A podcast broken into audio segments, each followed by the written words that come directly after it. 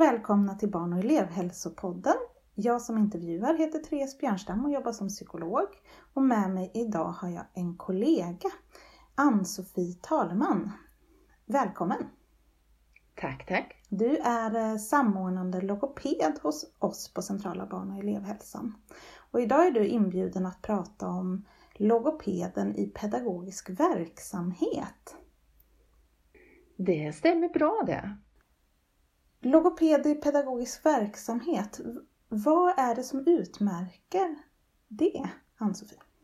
Om man tänker logoped i allmänhet så tänker man nog oftast att det är någon som jobbar inom regionen, inom olika delar. Just när det gäller språk så sitter man kanske på en logopedmottagning när man utreder eller behandlar ja, kanske mest små barn med eh, stora språkliga svårigheter. Det är kanske det man har i tanken.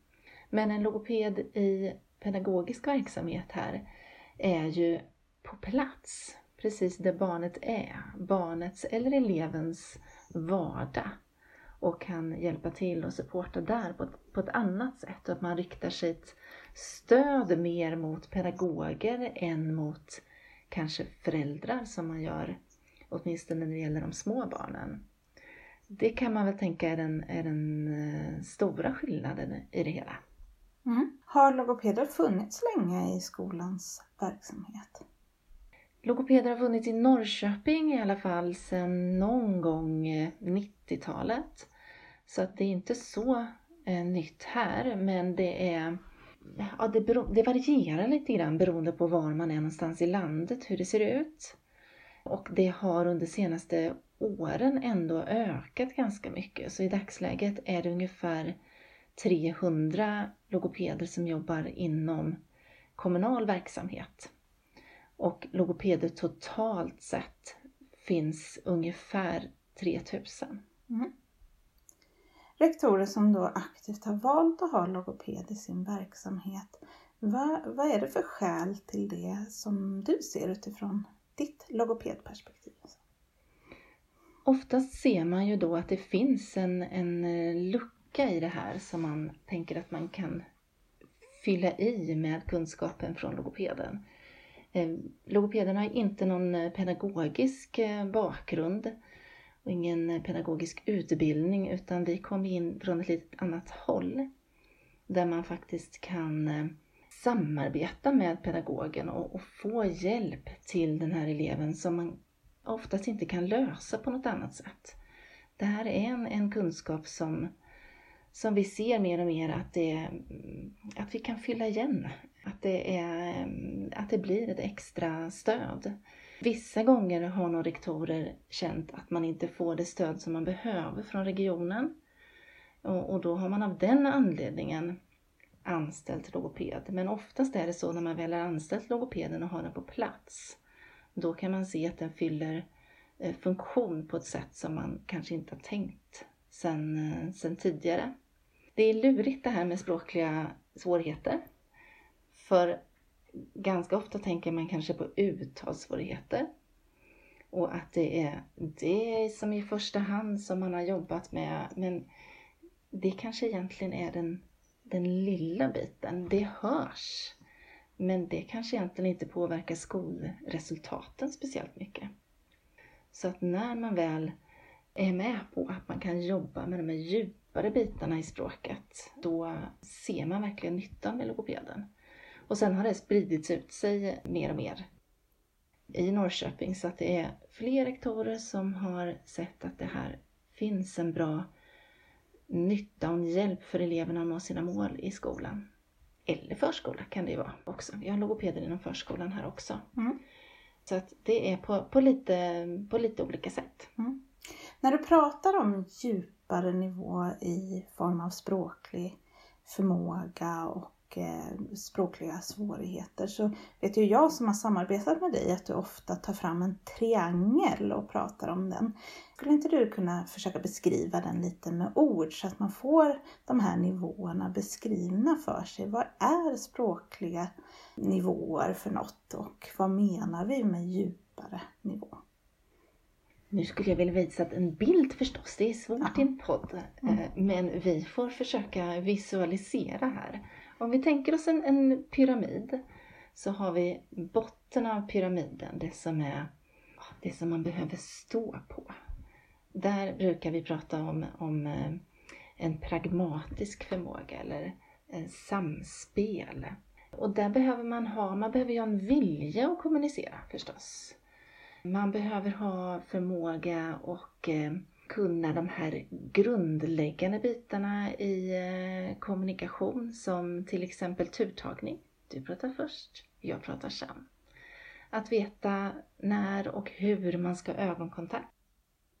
Och att veta reglerna i språk i övrigt. Hur mycket information behöver jag ge i den här situationen? Eller vem är det jag pratar med? Så att det är liksom en liten grund att, att stå på. Och sen kan nästa steg vara språkförståelse. Och det är precis det som, som det står för. Förståelse av språk. Inte förståelse av andra saker. Man kan ju vara jätteduktig på förståelse av teknik eller rutiner eller förstå samband. Men det här är just precis språkförståelse. Att förstå det du säger till mig. Och sen kan ytterligare ett steg upp vara mm, ordförråd. Och då behöver man ha en bredd i sitt ordförråd, alltså så många ord man behöver kunna använda i sin vardag. Men man behöver också ha ett djup i ordförrådet, att förstå hur de här orden hänger ihop med varann och är kategoriserade till exempel. Och just när det gäller skola versus vardag till exempel, där kan det skilja jättemycket. I vardagsspråket behöver vi en viss typ av ordförråd och medan i ett skolordförråd så behöver vi ha helt andra ord med oss för att kunna eh, ta till oss det som, eh, som vi hör och som vi behöver lära oss i skolan. Och sen kan nästa steg upp vara en grammatik. Man behöver få orden i rätt ordning. Man behöver kunna få med alla ord, alla sina små ord. Och och att och som till exempel. Eh, och man behöver kunna böja orden rätt. En katt, flera katter. Idag går jag, igår gick jag. Och sen är det uttalet allra längst upp och där behöver man ju ha ja, men ett tillräckligt bra uttal för att andra ska förstå det jag säger. Och det här uttalet är det som, som vi till mans är bäst på att höra när det är någonting som är tokigt. Om det är ett S eller ett R till exempel som avviker lite grann från normalt tal så är vi jättesnabba på att plocka upp och höra det. Men det påverkar ju mycket mer i vårt kunskapsinhämtande eller vår vardag om vi har svårigheter längre ner i den här pyramiden. Uttalet är bara den lilla biten, även om naturligtvis stora uttalssvårigheter också kan ge stora svårigheter. Mm.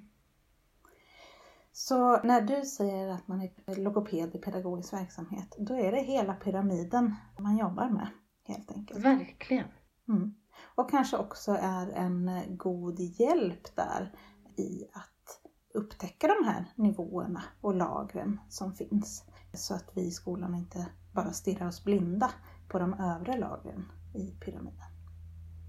Precis så är det. För att det är, vi kan inte stå framför en person eller bara prata med en person och tänka så här, japp, här har vi nog en språkstörning. kan man möjligtvis göra i vissa situationer. Men oftast behöver man faktiskt gå in mycket som djupare i det och fundera över varför blir det svårt för den här eleven? Mm. Är det den språkliga delen och hur kompenserar vi då för den? Mm. Och det jag hör dig säga också är ju att ni är en komplettering till övriga personalgrupper på en skola. Att ni liksom, vad ska man säga, slår er i lag med olika professioner för att utföra det bästa jobbet för eleverna. Mm. Det stämmer precis och det tänker jag är en jätteviktig bit att prata om. Det är inte så att logopeden går in och tar specialpedagogens eller speciallärarens arbete i det här. Utan när det är som bäst, då gör vi ju det tillsammans. Mm. Och det är inte heller så att man så att säga remitterar till er och får tillbaka en fix och färdig elev. Utan arbetet ska finnas i vardagen och vara ett stöd för vardagen också. Precis, för det, det är också en sån här bild som har ibland, att man kan skicka iväg den här eleven till eh, logopeden och så blir man botad på något sätt där. Det brukar inte hända så ofta. Mm. Utan här behöver man faktiskt arbeta tillsammans och göra det som, som blir riktigt bra för den här eleven. Om det nu är ett enstaka, en uttalssvårighet förstås, det kan man ju lösa med hjälp av det här. Men inte när det finns saker längre ner i den här pyramiden. Då kommer man fortsätta behöva arbeta med det. Mm. Jag vet att eh, det, finns ett nationellt arbete kring riktlinjer för logopeder i pedagogisk verksamhet. Skulle du vilja beskriva lite, vad, vad består det av och hur kan man tänka kring dem?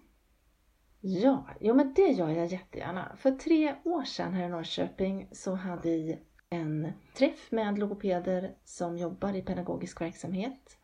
Så vi var 120 personer ungefär här i Norrköping och tog då ett beslut att vi behövde ha riktlinjer kring hur och vad man gör som logoped i pedagogisk verksamhet. Så att vi startade en arbetsgrupp där och också med stöd av Logopedförbundet så har vi precis gjort färdigt de här riktlinjerna. Och det känns jättekul att vi har kommit så långt. Mm. Och vad, kan du ge oss en liten sneak peek här? Vad, vad kommer de bestå av och vad kommer de beskriva? Helst hade man velat haft sådär, gör så här. Men eftersom logopeder är inte lagstadgade, än så länge i alla fall, i skolan, utan här är ju vi en, en kompletterande profession som är, som är inne i skolans och förskolans värld. Så att det är en beskrivning av hur ser det ut? Hur bör man tänka uppdraget? Vad lutar vi oss åt eh, för forskning till exempel? Var kan man hitta vidare information? Det finns också en liten checklista i slutet där man kan titta av och fundera över. Jobbar vi som vi borde göra? Kan vi eh, förfina något? Kan vi eh, fundera över hur vi kan kanske kan jobba ännu mer evidensbaserat? Mm. Så lite grann vidare sånt. Mm. Vad borde ni göra då? Nu blir jag nyfiken. Ja, men vi, vi behöver, man behöver verkligen fundera över vad är det vi gör för att eleverna ska nå sina kunskapsmål. Och att sitta och jobba enskilt till exempel med någonting som kanske inte har någon koppling alls till det eleven gör i skolan. Det är kanske inte det vi ska göra i skolan. Mm.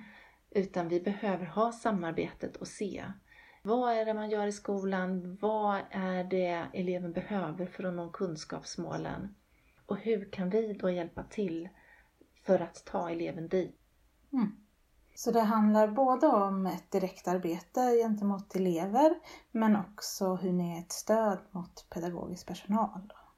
Precis, och ibland kan man ju också se hur kan vi göra det här kanske inte bara för den här eleven. Är det här någonting som vi kan, kan ändra som som blir bra för många fler elever. Okej, men vad spännande. Jag blev också nyfiken, för vi har pratat mycket om kontaktytan mellan pedagogisk personal, lärare och logoped.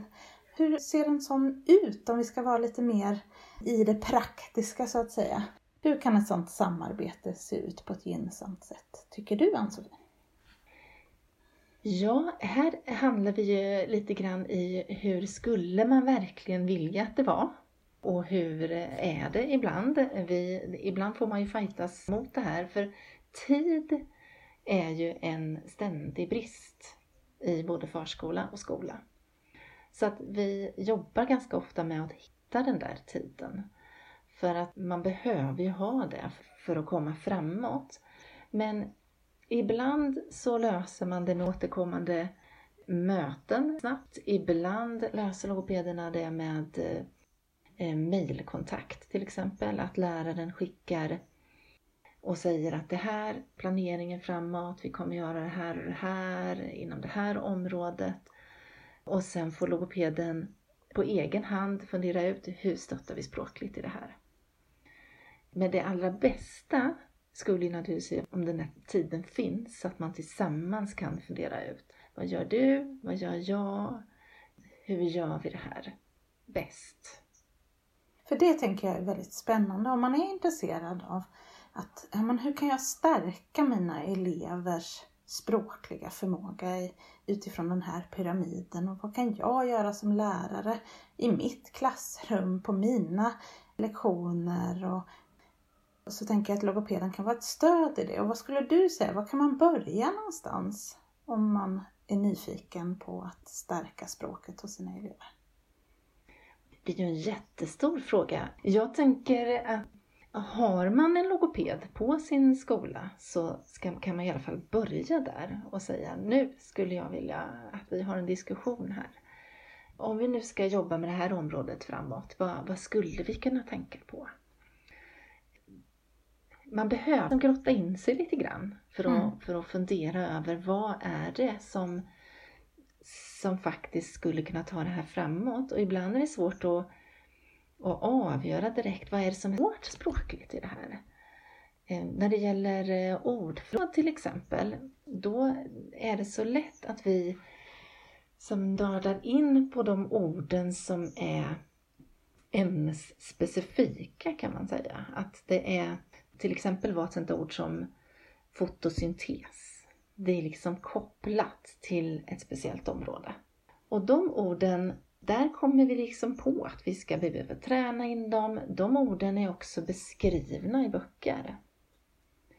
Men de där orden som är ämnesövergripande, som till exempel skulle kunna vara analysera eller diskutera, som finns i alla de där ämnena, det är inga ord som står beskrivna i böckerna. Utan de här orden är kanske sånt som vi också behöver jobba med. Vad betyder analysera eller jämföra? Det skulle kunna vara en sån sak som man faktiskt verkligen lägger energi på och visualisera. Det är inte så lätt att visualisera sådana ord. Det är mycket lättare att visualisera ord som då är ämnesspecifika. Men de orden, om man har ett grepp och får träna på dem, då kan ju det hjälpa till i alla ämnena. Inte bara precis det som vi har framför oss där. Så att vi får fundera över vad är det vi behöver träna på? Vad behöver vi fixa? För de där ämnesövergripande orden, de tror vi ibland att de, de bara kan vi. Men jag har träffat på ungdomar i både högstadie och gymnasie till exempel, som inte alls har de orden klara för sig. Och hur svårt är det då att göra en uppgift? Du ska skriva en diskuterande text. Men du har faktiskt inte riktigt grepp på vad betyder det där ordet diskutera? Så det kan vara sådana saker som man faktiskt kan klura över tillsammans. Vad är det som blir eh, klurigt i det här? Hur kan vi tänka att vi hjälper fler elever? Och där tycker jag också att det finns eh, något spännande i att det finns metoder att jobba med som jag vet att du Ann-Sofie ibland pratar om när du konsulterar pedagoger. Om man är nyfiken på det här att det, det finns liksom också arbetssätt man kan ta sig an för det är ju inte så lätt att vara icke-logoped och lista ut arbetssätt kring det här utan det finns också hjälp och stöd att få som pedagog i det här i hur man ska ta sig an området. Och det tänker jag att man antingen kan kontakta sin logoped om man har en sån på sin skola. Finns det något litteraturtips eller någonting annat man kan kika, någon hemsida eller så man kan kika på? Ja, det finns en väldigt bra blogg som man kan hitta som heter Forskningsbloggen som en forskare och logoped som heter Anna Evalin håller i. Där är det en guldgruva och hitta bra information om logopedi kopplat till pedagogisk verksamhet. Hon har också skrivit en bok som heter Förstå och arbeta med språkstörning. Det är en sån liten lärpocket som inte är speciellt dyr och som eh, finns jättemycket bra information i också. SPSM har också bra information. Där kan man hitta både allmän information och det finns också en eh, kurs att gå där, en webbaserad kurs. Som inte är speciellt eh, krånglig att ta sig an heller. Men man kan gärna kontakta oss centralt förstås också. Mm. Så hjälper vi till. Vi har också kurser som, eh, som går återkommande under året. Just det. Och eh, de här tipsen som du har gett oss här, de lägger vi också ut under poddavsnittet så att det blir enkelt att hitta delar av det. Och som du säger Ann-Sofie så finns det också återkommande kurser eller eh, lärtillfällen som Centrala barn och elevhälsan håller i som rör språket under ett läsår. Då Ann-Sofie vill jag tacka dig för att du var med och beskrev hur en logoped i pedagogisk verksamhet både arbetar och kan eh, vara en komplettering och stöd till övriga personalgrupper i skolan. Tack för att du ville lyssna. Det går jättebra både ringa eller mejla mig vid behov. Och eh, välkomna att höra av er säger jag också till eh, Eh, centrala barn och elevhälsan om ni får ytterligare frågor eller funderingar kring eh, elever och språk eller logopeder i pedagogisk verksamhet.